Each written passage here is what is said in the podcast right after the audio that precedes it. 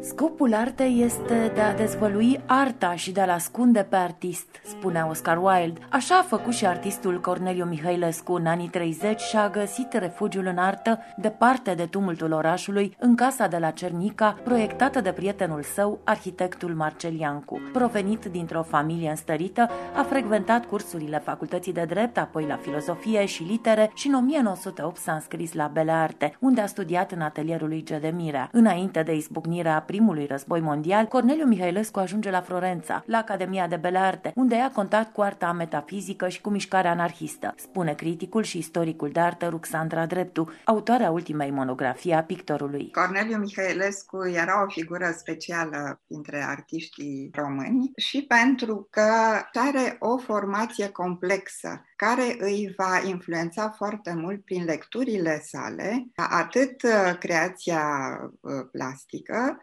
dar și literatura pe care o va scrie atunci când se va retrage la Cernica după 1935. El își pune niște probleme, problema artistului, problema creației, problema conștiinței, a subconștientului, are lecturi de, nu numai de filozofie, nu mai amintesc aici uh, filozofii uh, greci uh, și până în actualitatea lui, dar și cărțile care erau atunci foarte vehiculate în anumite cercuri românești adică Emil Durkheim, Le Suicide, care apare în această perioadă, Eduard Churet, și este preocupat în acest sens de tot uh, ce poate să explice într-un fel creația. Într-una dintre novelele pe care le-a scris, chiar spune la un moment dat că artiștii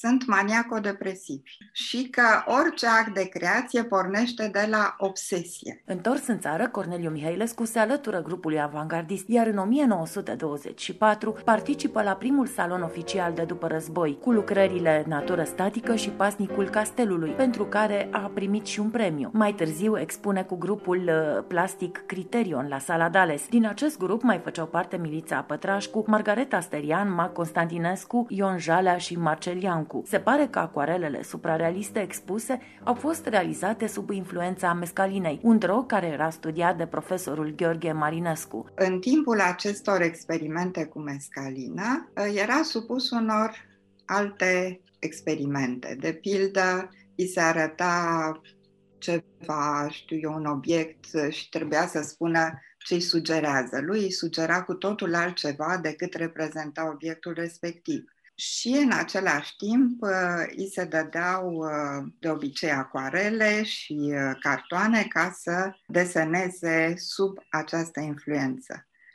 Desenele lui, evident că erau ciudate, exprimau foarte clar toate aceste viziuni pe care le avea sub influența drogului respectiv.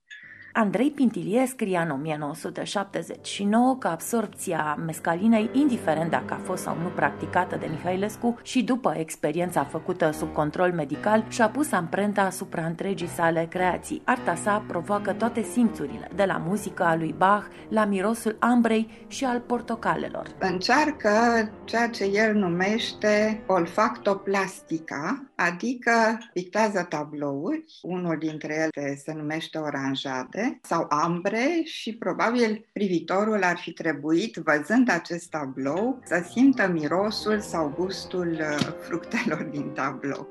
Picturile semnate de Corneliu Mihailescu, influențate de suprarealism, expresionism și cubism, se găsesc astăzi la Muzeul Național de Artă al României, la Muzeul București și în numeroase alte muzee din țară. Nuvelele sale au fost publicate postum în volumul Portretul, ediție îngrijită și prefațată de Constantin Măciucă. Scrierile sale, remarca într-un articol din Observatorul Cultural, criticul Silvan Ionescu, îl apropie de Eliade și de Mateiu Caragiale. Corneliu Mihailescu s-a stins discret în noiembrie 1900 1965, dar arta lui este și astăzi la fel de provocatoare ca în timpul avangardei.